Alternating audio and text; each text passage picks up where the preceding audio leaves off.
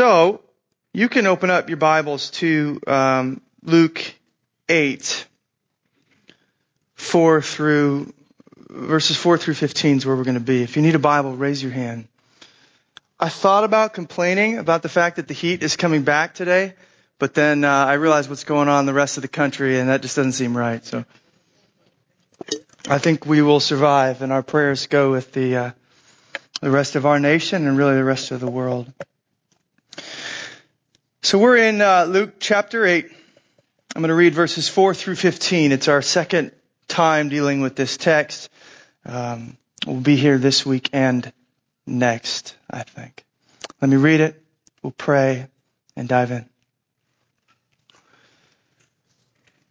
When a great crowd was gathering, people from town after town came to him, he said in a parable, a sower went out to sow his seed. And as he sowed, some fell along the path and was trampled underfoot. The birds of the air devoured it. And some fell on the rock, and as it grew up, it withered away because it had no moisture. And some fell among thorns, and the thorns grew up with it and choked it. And some fell into good soil and grew and yielded a hundredfold. As he said these things, he called out, He who has ears to hear, let him hear. And when his disciples asked him what this parable meant, he said, To you it has been given to know the secrets of the kingdom of God. But for others, they are in parables, so that seeing they may not see, and hearing they may not understand. Now the parable is this. The seed is the word of God. The ones along the path are those who have heard. Then the devil comes and takes away the word from their hearts so that they may not believe and be saved. And the ones on the rock are those who, when they hear the word, receive it with joy, but these have no root. They believe for a while and in time of testing fall away. And as for what fell among the thorns, they are those who hear, but as they go on their way, they are choked by the cares and riches and pleasures of life, and their fruit does not mature. As for that in the good soil, they are those who, hearing the word, hold it fast in an honest and good heart and bear fruit with patience. Would you pray with me, guys?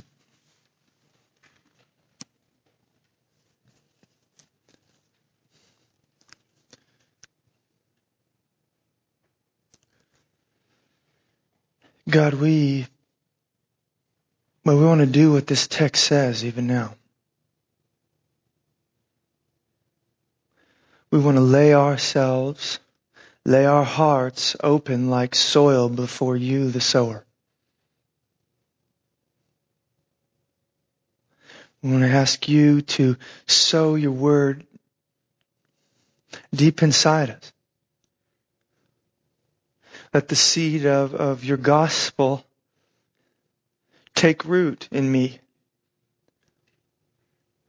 That we pray that today you would give us ears to hear.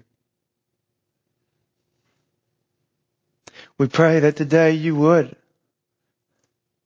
allow us to hear in the voice of the Son and the words of the Bible, the very voice and words of God.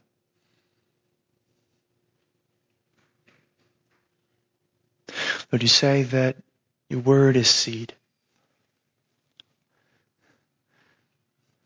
I'm praying it would bear fruit in us today for your glory. In Jesus' name. Amen.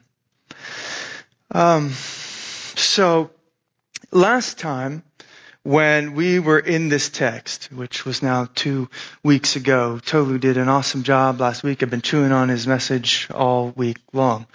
Um, but we were in this text two weeks ago now, and last time what we uh, could say that we dealt with primarily uh, was that phrase there that Jesus kind of ends this discourse of his to the crowd.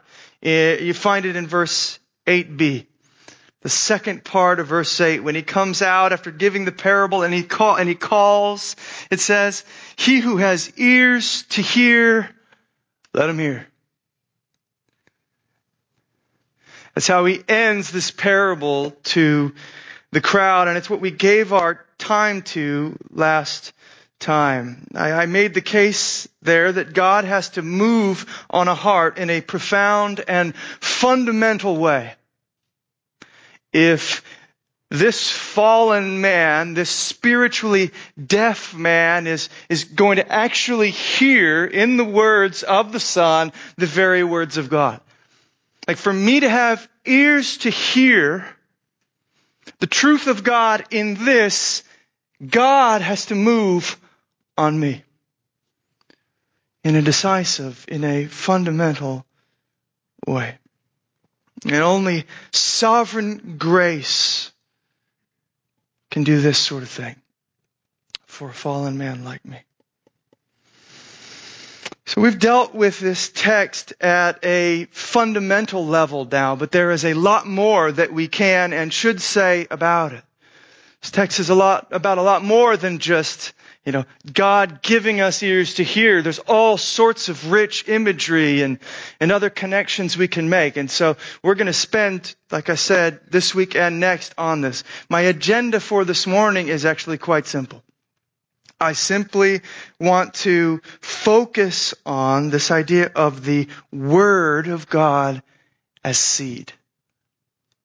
The Word of God as seed. You, you, you see that there, um, right as Jesus begins to explain kind of what his parable means. Uh, to his disciples. Now, it makes me feel good that these guys who've been following with Jesus have no idea what he's saying. you know, for me as a Bible teacher, sometimes I follow Jesus and I go, Jesus, I don't know what in the world you're saying? Well, these guys come to Jesus go, what were you talking about out there? What was it? I was lost. And the first thing Jesus says to them as he goes to explain this parable is there in verse 11. He says, the seed is the word of God. The word of God is like seed, in other words. This imagery is so rich with implications. I'm just going to draw out three for us here this morning. First, the Word of God engenders the life of God, meaning it, it, it brings about, it sources, it initiates, carries. I couldn't think of the right word. Engenders might not be the right word, but the Word of God engenders the life of God. Second, the Word of God gets under the skin. And third, the Word of God develops organically. There's your roadmap for this morning. Let's dive in. Um, first, the Word of God engenders the life of God. Um, before I can take us into this one, what I need to do with you just for a moment is is talk about what this Word of God even is. Um, because for Luke, in the Gospel of Luke and in the book of Acts that he also wrote, what we come to find through a kind of close study of that is that this, this term, the Word of God, for Luke comes to almost have a technical meaning. Yes, it can stand for the words of God in general. But what we come to find is that for Luke, it in particular often refers to the gospel. So not just uh, commands or you know Old Testament instruction or this or that story or historical narrative, but in particular the good news of the kingdom of God that has arrived in Jesus Christ. That for Luke and throughout his uh, works really is preeminently what he means when he says the Word of God. Now there's evidence for this even in the immediate context. I could have taken you all over the place. I'll just take you right where we're at. Help you see it.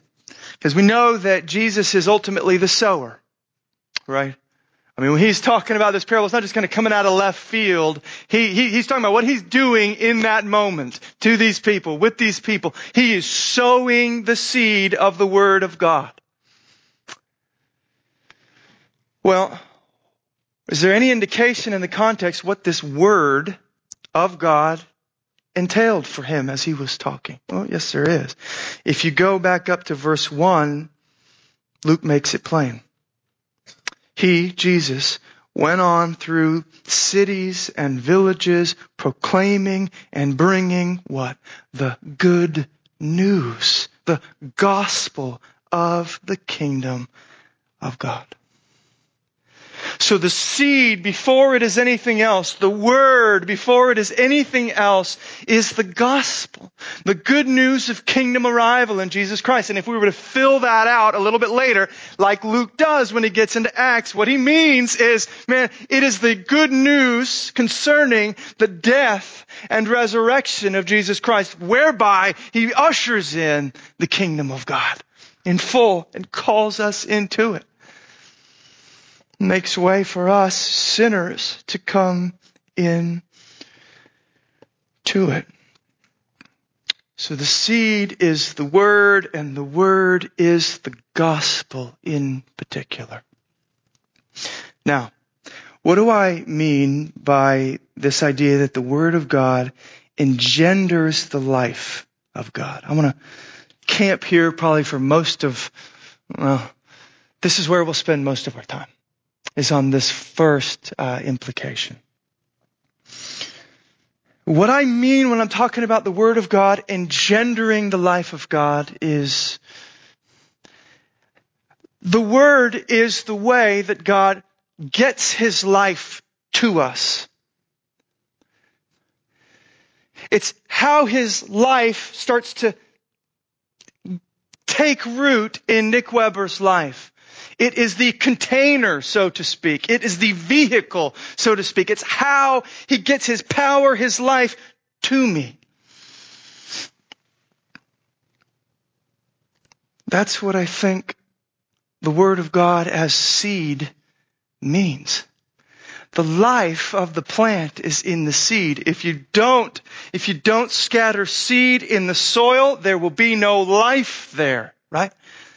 Because tucked within the, the shell of that seed is, is explosive life. Right? And so, like the seed, the, the, the, that we're kind of like the, that goes in the ground and, and before you know it, it, it's almost like a stick of dynamite went off underground somewhere and, and things are shooting downward and upward and outward. That's kind of like what's going on in my life as the gospel is proclaimed and starts to take root. There's a life force there. It's how God gets his life to us. The word is essentially the, the bombshell, you could say, of God's power. It's the courier of God's grace, the vehicle of God's energy. We receive it by faith, yes, but as the word goes forth in some mysterious way, it's like the Spirit meets the word in those moments and brings about power and life and transformation. It's a lot like day one of creation, right? Where, if you recall, the world is, what does it say? Formless and void, and there was darkness over the surface of the deep. Spirits hovering over the waters, waiting for the word to come. Let there be light. The word is spoken. The spirit, as it were, meets that word in the air and the universe erupts with light. There's a life, there's a power contained in the word of God. And that's the sort of thing that happens with us. That's what I pray for every week that as the word goes forth, the Spirit meets it and light and life starts taking place, starts, starts going off in your heart. If you don't believe me that that's what the scriptures say the, the preaching of the word is like and, and, and the gospel is like, uh, 2 Corinthians 4 6 makes it abundantly plain. The God who said, let there be light is the one who, when the gospel's preached, says, let there be light in your heart. and opens your eyes. Now, I, I want to be clear about something. The gospel is not just for day one of your Christian life. The gospel is not just for day one, it's for days two through seven, you could say. It's for every day of the week. Uh, the concern in our text, as we've said before, is, is bearing fruit, essentially. There's all these soils, but only one bears fruit. Well, the gospel as seed helps to kind of serve as a corrective here for some of the ways we can go off in how we understand the gospel, how we think about the word of God, the gospel, and the bearing fruit in our lives. A lot of times what happens is we kind of think that the um, gospel is how we begin. The gospel is day one, but days two through seven are up to me. Like I've got to try to get that fruit out by my own strength. Or that we start with the gospel, but we kind of finish the race uh, with a little Gatorade, a little power bar, getting ourselves through, gritting, gritting our teeth and going. But that's not what this imagery of the seed allows us to do with the gospel. If the gospel is seed, then that logic does not line up at all. The line of thinking that I just gave contradicts the, the image that Jesus gives us in our text. Because here's what we see. The seed and the fruit essentially compose an organic whole. Do you know what I mean by that? You can't cut one thing off from the other and have it meaningful anymore. If you try to go after the fruit without its connection organically to the seed, then you cut the fruit off from its life source from its power source, from its nutrient source. And therefore, you know, this is one of the reasons why I don't typically buy my wife cut flowers. I buy her those orchids you can get at Costco or Trader Joe's. Why? Because the things like sit by her sink and they're actually planted and they grow and, and they, they, they produce flowers, you know, in season and then in another season and another season. If I get her cut flowers, what happens? Well, it's cut from its root, cut from its source of life, and therefore, man, some of those things last a couple days. I'm like, honey, that, that's not a metaphor of my love for you, I promise. you know?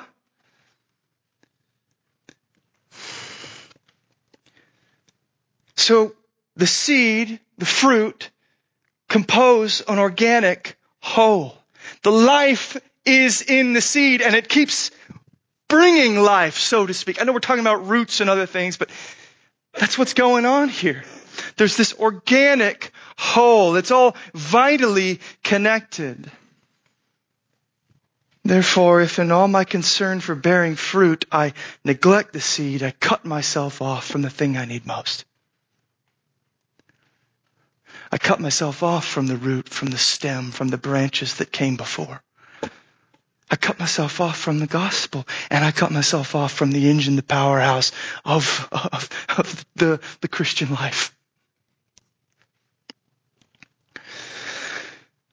So if I care about bearing fruit in my life, and I assume a lot of you are here because you do, I need to make sure, we need to make sure we're grounded, we're rooted in the gospel. We're not going anywhere. We're not pressing on and out from it. No way.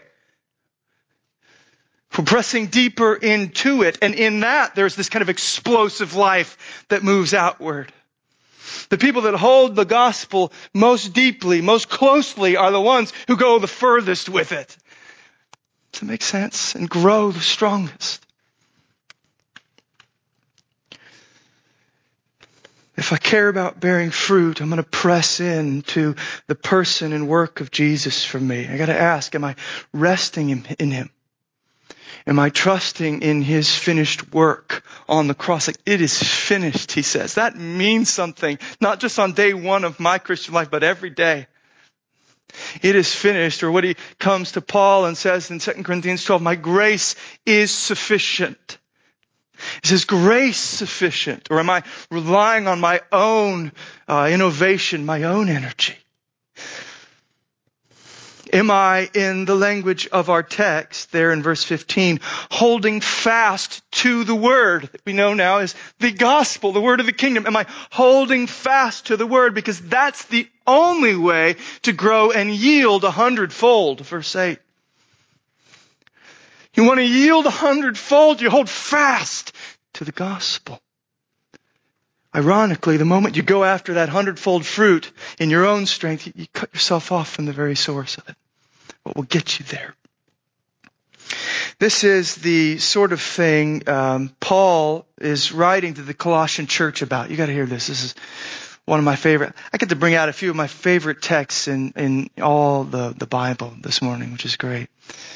But he's writing to the Colossian church about this very thing, and I want you to listen to how he leverages this same metaphor about seed and, and, and fruit and all the things that come in between. Colossians 1, 3 through 8. Paul writes this. We always thank God the Father of our Lord Jesus Christ when we pray for you, since we heard of your faith in Christ Jesus and of the love that you have for all the saints because of the hope laid up for you in heaven. Of this you have heard before in the word of the truth, the gospel, which has come to you as indeed in the whole world it is bearing fruit and increasing as it also does among you since the day you heard it, the gospel, and understood the grace of God in truth, just as you learned it from Epaphras, our beloved fellow servant He's a faithful minister of Christ on your behalf and has made known to us your love in the Spirit. Now, if you're just listening, perhaps the connections were harder to make. But here's what Paul does. He says, listen, this is a word of truth, which let's be clear, is the gospel of God's grace. It is preached the Spirit, he says down there in verse 8, is now at work. The Spirit meets this word with, with power. The words are heard, he talks about, understood, believed, or in other words, held fast to, clung to. And then the fruit of love starts to hang from the branches of your life.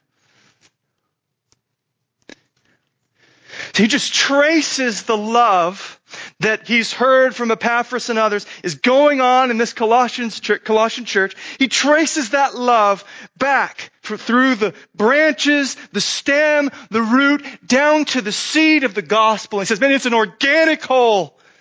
We thank God for the work he's doing, that the gospel, the gospel is bearing fruit. That's where the life comes from. Not just day one kind of life, but every day of your life. It's the gospel. It's His grace. It's hearing and believing and trusting and rooting yourself in it that causes you to start moving in love for others. Start bearing the kind of fruit that God cares about. Not necessarily getting this or that done at work, productivity, like we talked about last week, but a different kind of thing.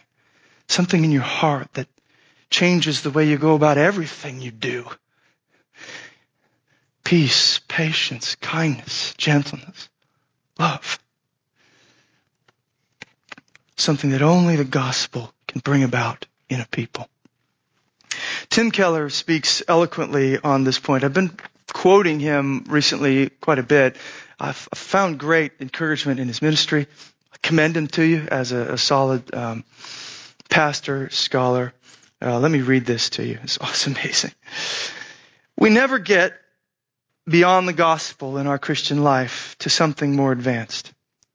The gospel is not the first step in a stairway of truths, like I start there and then I move on. Rather, it is more like the hub in a wheel of truth. Like it's at the center and it shoots out a thousand different ways, but it stays the central thing. The gospel, here's another way of putting it, is not just the ABCs. Like for beginners, let's do the beginner Christian class. Here's the gospel. gospel is not just the ABCs, but the A to Z of Christianity. The gospel is not just the minimum required doctrine necessary to enter the kingdom, but the way we make progress in the kingdom. We are not justified by the gospel and then sanctified by obedience, but the gospel is the way we grow and are renewed. It is the solution to each problem, the key to each closed door, the power through every barrier. It is very common in the church to think as follows. The gospel is for non-Christians. One needs it to be saved, but once saved, you grow through hard work and obedience. But Colossians 1:6, the text I just showed you, shows that this is a mistake. Hard work that is not arising from and in line with the gospel will not sanctify you. It will strangle you. All our problems come from a failure to apply the gospel. Thus, when Paul left the Ephesians, he committed them, it's a text I read to you often, to the word of his grace, which can build you up. Acts 20, 32. How does the child of God get built up? The word of grace hearing the gospel and believing, Paul says in Galatians 3, another one of my favorite texts. I was a legalist. That's why these texts meant so much to me. Uh, perhaps raised Catholic, perhaps it's just in my nature, I don't know. But I thought, man, I, if I don't keep up with this, I'm going to lose it. I'm going to lose God's favor. I'm going to lose His love. Sure, it started my Christian life, but now I, I'm in big trouble. Galatians 3 says, man, oh, you foolish Galatians. Who's bewitched you? Why? Why? You start by the, by, by the grace, by the, by the gospel of God, and then try to perfect yourself in the flesh according to the law. Is it not by hearing with faith that the Spirit was at first given to you? Well, guess what? It's by hearing with faith that the Spirit continues to be supplied. Don't leave the gospel. It's how you get built up. It's how you bear fruit. So, what does this mean for us? We're going to flesh this out a little bit more in a moment, but what it means is if I care for bearing fruit at all, if I want to grow, if I want to change, if I want to see fruit in my life, I got to root myself deeply into the gospel. I need to go back and hear those ancient heralds. Look for the, the cross on every page of scripture. Sow that seed in me again, God.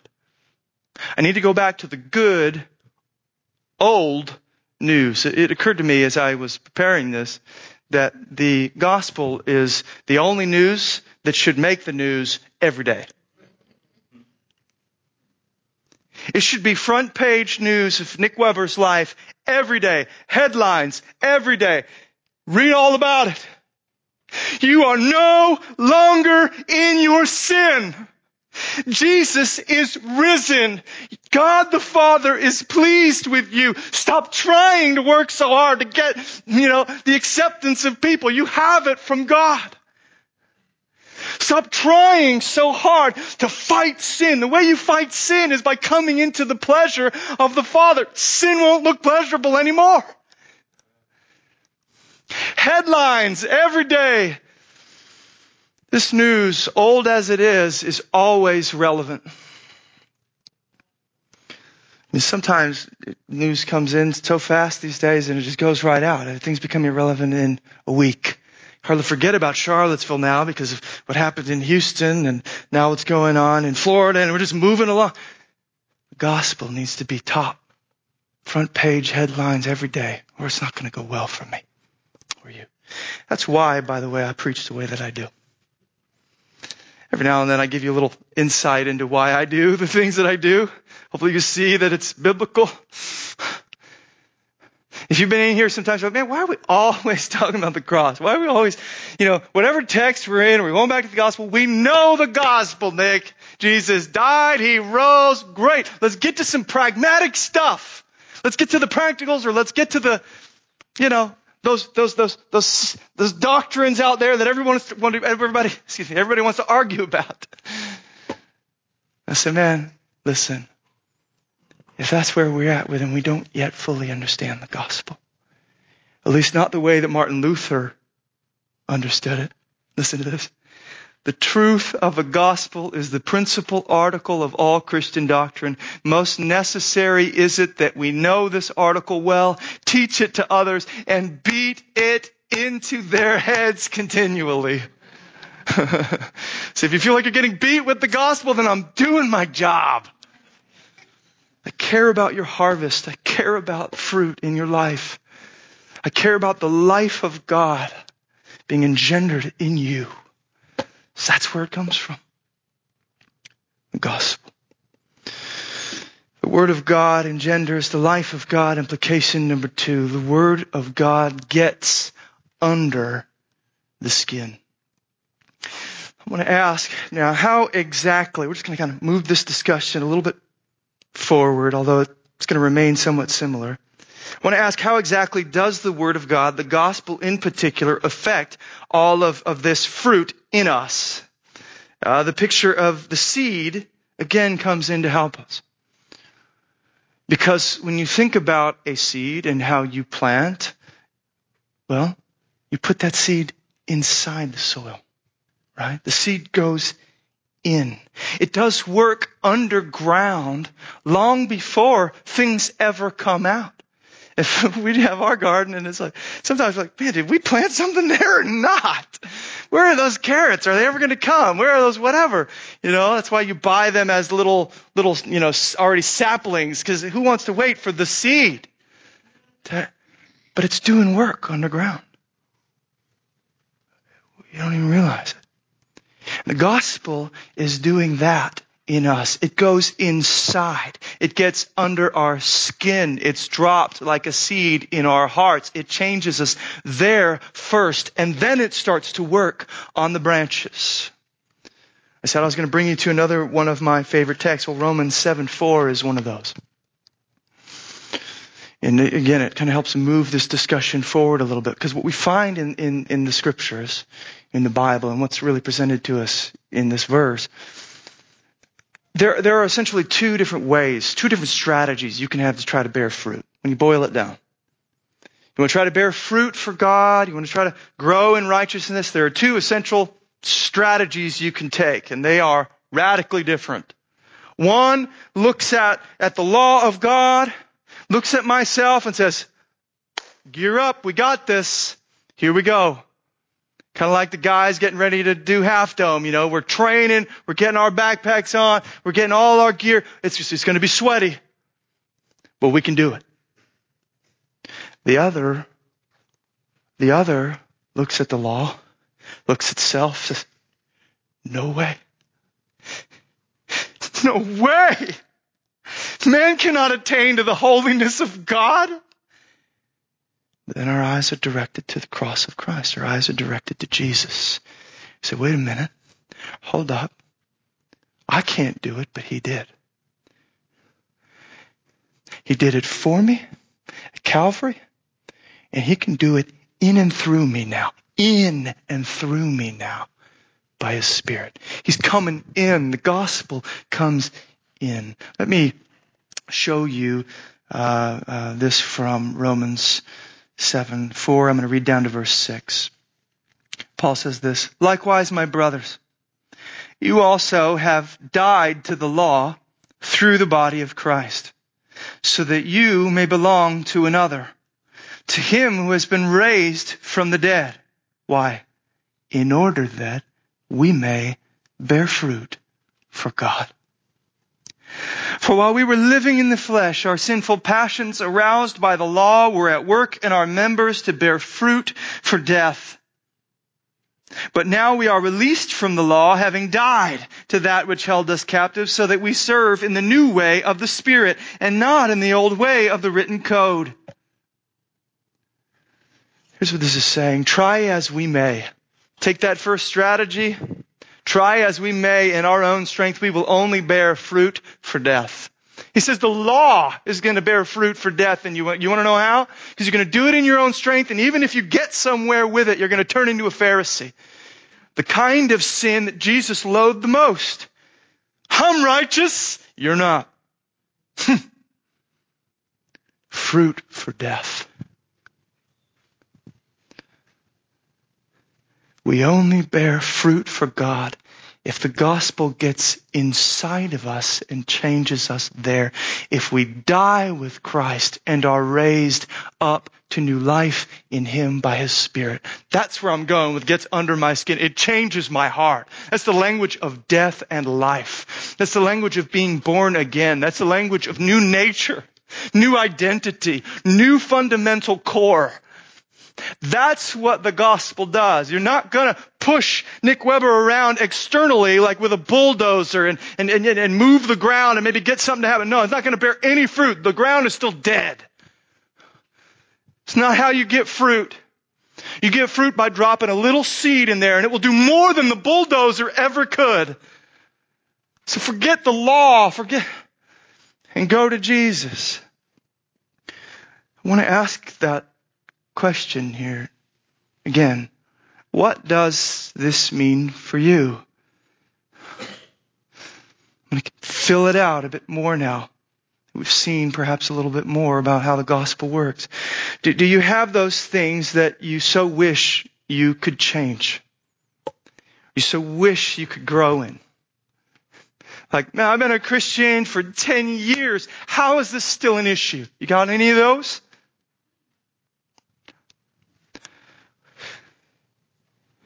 Anxiety grips your heart on a regular basis. Fear of man just owns you. You can't even sleep at night. Some sort of addiction, secret addiction that nobody knows about. You, God.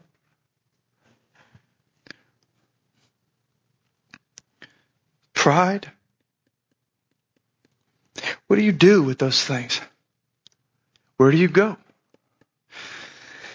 Here's what this text in Romans 7 4, here's what the gospel as seed tells us to do. Stop it with the laws. At first. Okay. Those things, they're good, they're helpful later. but stop it with the strategies, stop it with the rules, stop it with the laws, and run to the cross of Christ. Run to the one who, who died for you and all this junk you're dealing with and experience the sunshine of God's love afresh. Die with him there and let his spirit regenerate, renew, uh, infuse you on the inside with new life, not just external conformity. Accountability is great strategies and, and, and, and, and, and, you know, barriers, boundaries, whatever, good, helpful. But it can't do what only the gospel can do, and that is change you from the inside out. Get inside and change you there. So we go to Jesus. We die with Him so we can rise with Him by the Spirit. We don't go beating ourselves up with the law. We let Him resurrect us with His grace. We let His seed come in so that now it's grace that defines me, grace that fuels me, grace that keeps me, grace that changes me. That's how this works.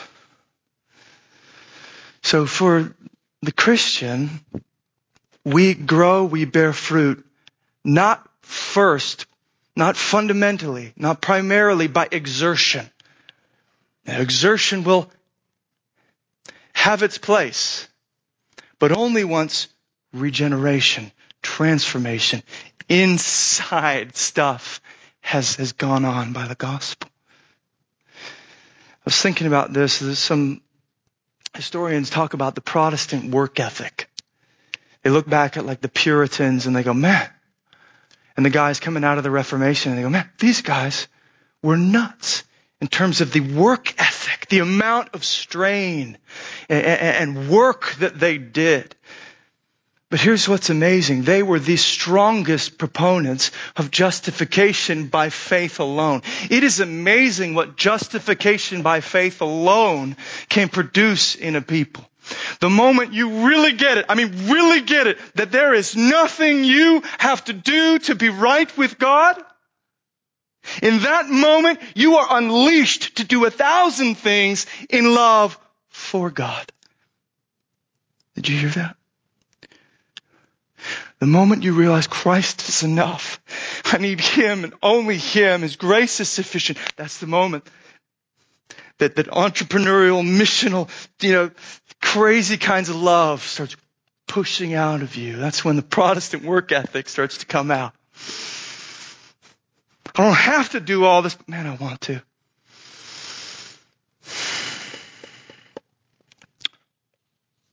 Think about it with me. Think about how the seed changes you on the inside. When the gospel comes and God shows you his love, say you're the type that struggles with anxiety, like myself. What does that mean when you see, man, crushed his own son for me. And he says he's not going to withhold, if he didn't withhold his son, he's not going to withhold any good thing from me. What does it do to the, the heart that struggles with anxiety when you get that? When you come in and you press into that again, you sow that seed there. Man, he's in control. He loves me. He's watching over me. Anxiety melts away, can melt away. Because you know you're cared for by one who's not going to let you go.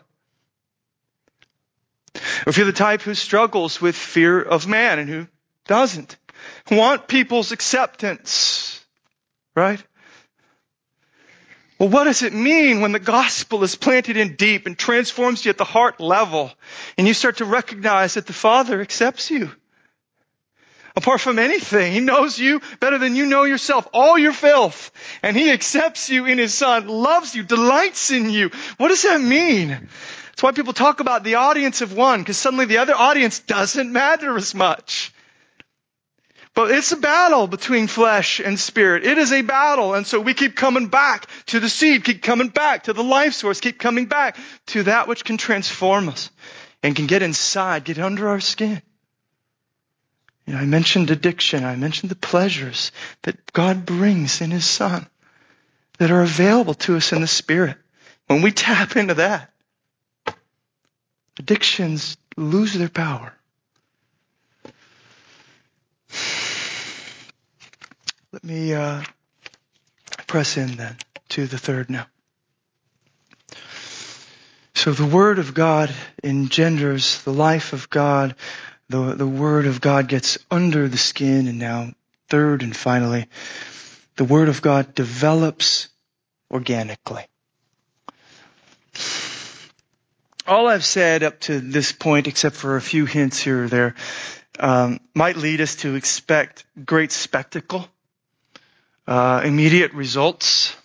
We're talking about the gospel as like this explosive power, um, bringing light and life. We're talking about, you know, the bombshell of His grace. We're talking about transformation at the core of my being. I mean, that sounds like significant, radical fireworks kind of stuff. We might be expecting spectacle, something to see. Woo! We are talking about all those things. But at the same time, we're also talking about something that takes a long, long time to work out. Here's where the Word of God as seed, the seed is the Word of God, comes in to help us again. Because Jesus doesn't say that the Word of God is a silver bullet. He doesn't say, listen, I, you know, let me explain the parable to you. The Word of God is a silver bullet. You take that, it's gonna, you load that in your gun, it's gonna take care of every sin issue you ever had instantaneously. It's gonna take care of every suffering issue you've ever had instantaneously. Doesn't say that. He says it's a seed. And I mentioned how the seeds are growing in my garden. It's slow going. It's organic. It moves from seed to roots to stuff I don't even know is going on down there to finally maybe a little stem and you celebrate, woo, to like a branch. And I, I mentioned two weeks ago uh, we've uh, been eating cantaloupe from our garden. I wonder if you noticed the little detail I gave there. That we planted this garden back in early spring. And we just had our first cantaloupe. We have watermelon. We don't even have watermelon yet. They're still this big. I was there watching like, are you serious? Winter's gonna, well, winter might not come this year, but under most circumstances, winter's gonna come. I'm not even gonna see this thing. It's so slow. The process of change and growth and development and bearing fruit is sometimes a lot slower than we wish it would be. It's not always the case. There are flashy moments. My conversion was pretty radical. Not everybody's is. And there are times where we make significant headway suddenly in our sanctification, but a lot of times it's slow going. It's tough sledding. It's organic and seed to root to stem to branch to maybe a little bit of fruit. So this again is what makes the bulldozer, the law, self-exertion start to seem appealing. It promises results a little quicker for us. Like maybe, maybe we need to get, maybe I'm not growing, I'm not doing these because I gotta get the next step in my devotional plan or I gotta find a new strategy or get more people in to hold me accountable, whatever it is. And we, we get, we grow dissatisfied. Not just with our own growth, but sometimes with the growth of others. That's where it really comes out. This has got me thinking about, um, uh, well, Megan and I were essentially talking about this very thing uh, last week with our our girls. Um, you know, they're in school, and one of them gets in trouble, or maybe both of them. I'm not sure. but here's what happened. We're sitting there thinking, man, let's get out the bulldozer. You know, the temptation is, let's, let's bring down law, right? Let's, let's, let's make this change now so that we don't have to talk to the teacher again about their behavior being, you know, uh, out of line. Because there's something in us that, that, that, that, that gets embarrassed or wants, to, wants people to know, man, we're doing a good job as parents. So the temptation is to then see your child who is out of line or whatever, and to start thinking, man, we got to get fruit on there, and we got to get, get get fruit quick. We're not going long term here; we're going now. And so we start thinking about bulldozers, start thinking about how can we, you know, use the law. How can we? Let me ask you this: How many of you uh, buy organic? Shop organic. Anybody? You don't have to raise your hand. I'm sorry. but it, it occurs to me that um, when you go to the store and you're looking at these different options, a lot of times it seems with the organic option you pay more and it looks like you kind of get the short end of the stick for it. You get you pay more in price and you get uh, less in product. Like I'm looking at the strawberries side by side. Okay, wait a minute. The strawberries that are organic have like little bugs crawling in them. They're like this big, you know. There's like there's like, uh, they're maybe a little brown. Then the strawberries over here, they're not organic. I mean, they're like the size of my fist. Like, how did they get that big? They're like as red as your granny's lipstick, you know? You're like, wow, this is amazing. We want to get that. Why would we go organic when we can get that? Or, or, or think about, have you ever gotten the, the rotisserie chickens at Costco? You do those? I mean, you can't tell me that that's organic. I mean, these things are like the size of little dogs, right? They're like, they're like this big. You come home, you could feed your family for a week with these things, right? You know what I'm talking about? You go to the regular grocery store, you're like, what is, what is that? But Costco. But so here's the temptation that we have. Organic don't look so good. Organic looks small. Let's get steroids in there. Let's use the law. Let's make something happen quick. And so back to what was going on with, with my girls, it's like you, you, you want to put some additives in there. You want to get the bulldozer out. You want to change it fast. But that will come back to bite you in the end. You eat that strawberry, who knows what kind of pesticides or whatever else is on it. You know, you eat that, that chicken and whatever. You know, it's all these theories about what it's actually doing to our bodies these days. Pay the price for it. And so we as parents look at our kids and go, man, Let's play the long game here. We might, sure, I could, I could scowl at my kids and get them, you know, to behave. I could shame them. I could guilt them. I could incentivize them. I could do the law thing and get that behavior. Or I could preach grace. I could sow the seed of the gospel into their hearts and let it take time. Let it take time. Let it grow. Give them an atmosphere of grace. Do whatever we do in the light of the cross. Sure, are we going to have rules? Are we going to have, you know, laws, so to speak, punishments, rewards? Yes, but it's all, it's all within the atmosphere of grace, of God's grace. So if they do something bad, shame them, scold them, ridicule them. How could you? No. Lead them to the cross. Man, it's, it's sin. Daddy's a sinner too. We need help. But you know what God says through the cross? You know what he's saying there? He's saying, I am so ready to help you. I'm so ready to help change you deep inside. Why'd you do what you did? Well, because I wanted this one. Yeah, okay. God can get in there and help us. He can help us at the deepest level. Let's go to him. Or kids do something great. What do you do? Now that's what I'm talking about. Well, yes, but also, man, we see God at work in you. We see the, the, the, grace of God taking root in you. We celebrate that. It's all done in light of the cross. We just want to sow seeds of the gospel and wait for the harvest. And that's the key. It's organic. It, it might not develop overnight. They might not be perfectly clean on the outside, but God, we, we're aiming for the inside. Right?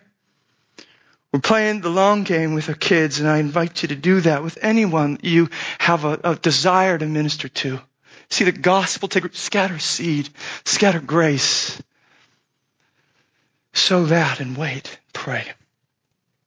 But it's not just true, this principle is not just true for um, the people that we hope to minister to, it's true for ourselves as well. And this is where I'll close. Because the fact remains, we can get severely discouraged, right? With the things we wish we would see growth in, the things that we wish that, like, how am I seriously still struggling? And so what can happen is, is we can shame ourselves. We can condemn ourselves. We can hear the voice of the accuser of the brethren and agree with it. Yeah, that's right. I'm never going to get over this. Forget it.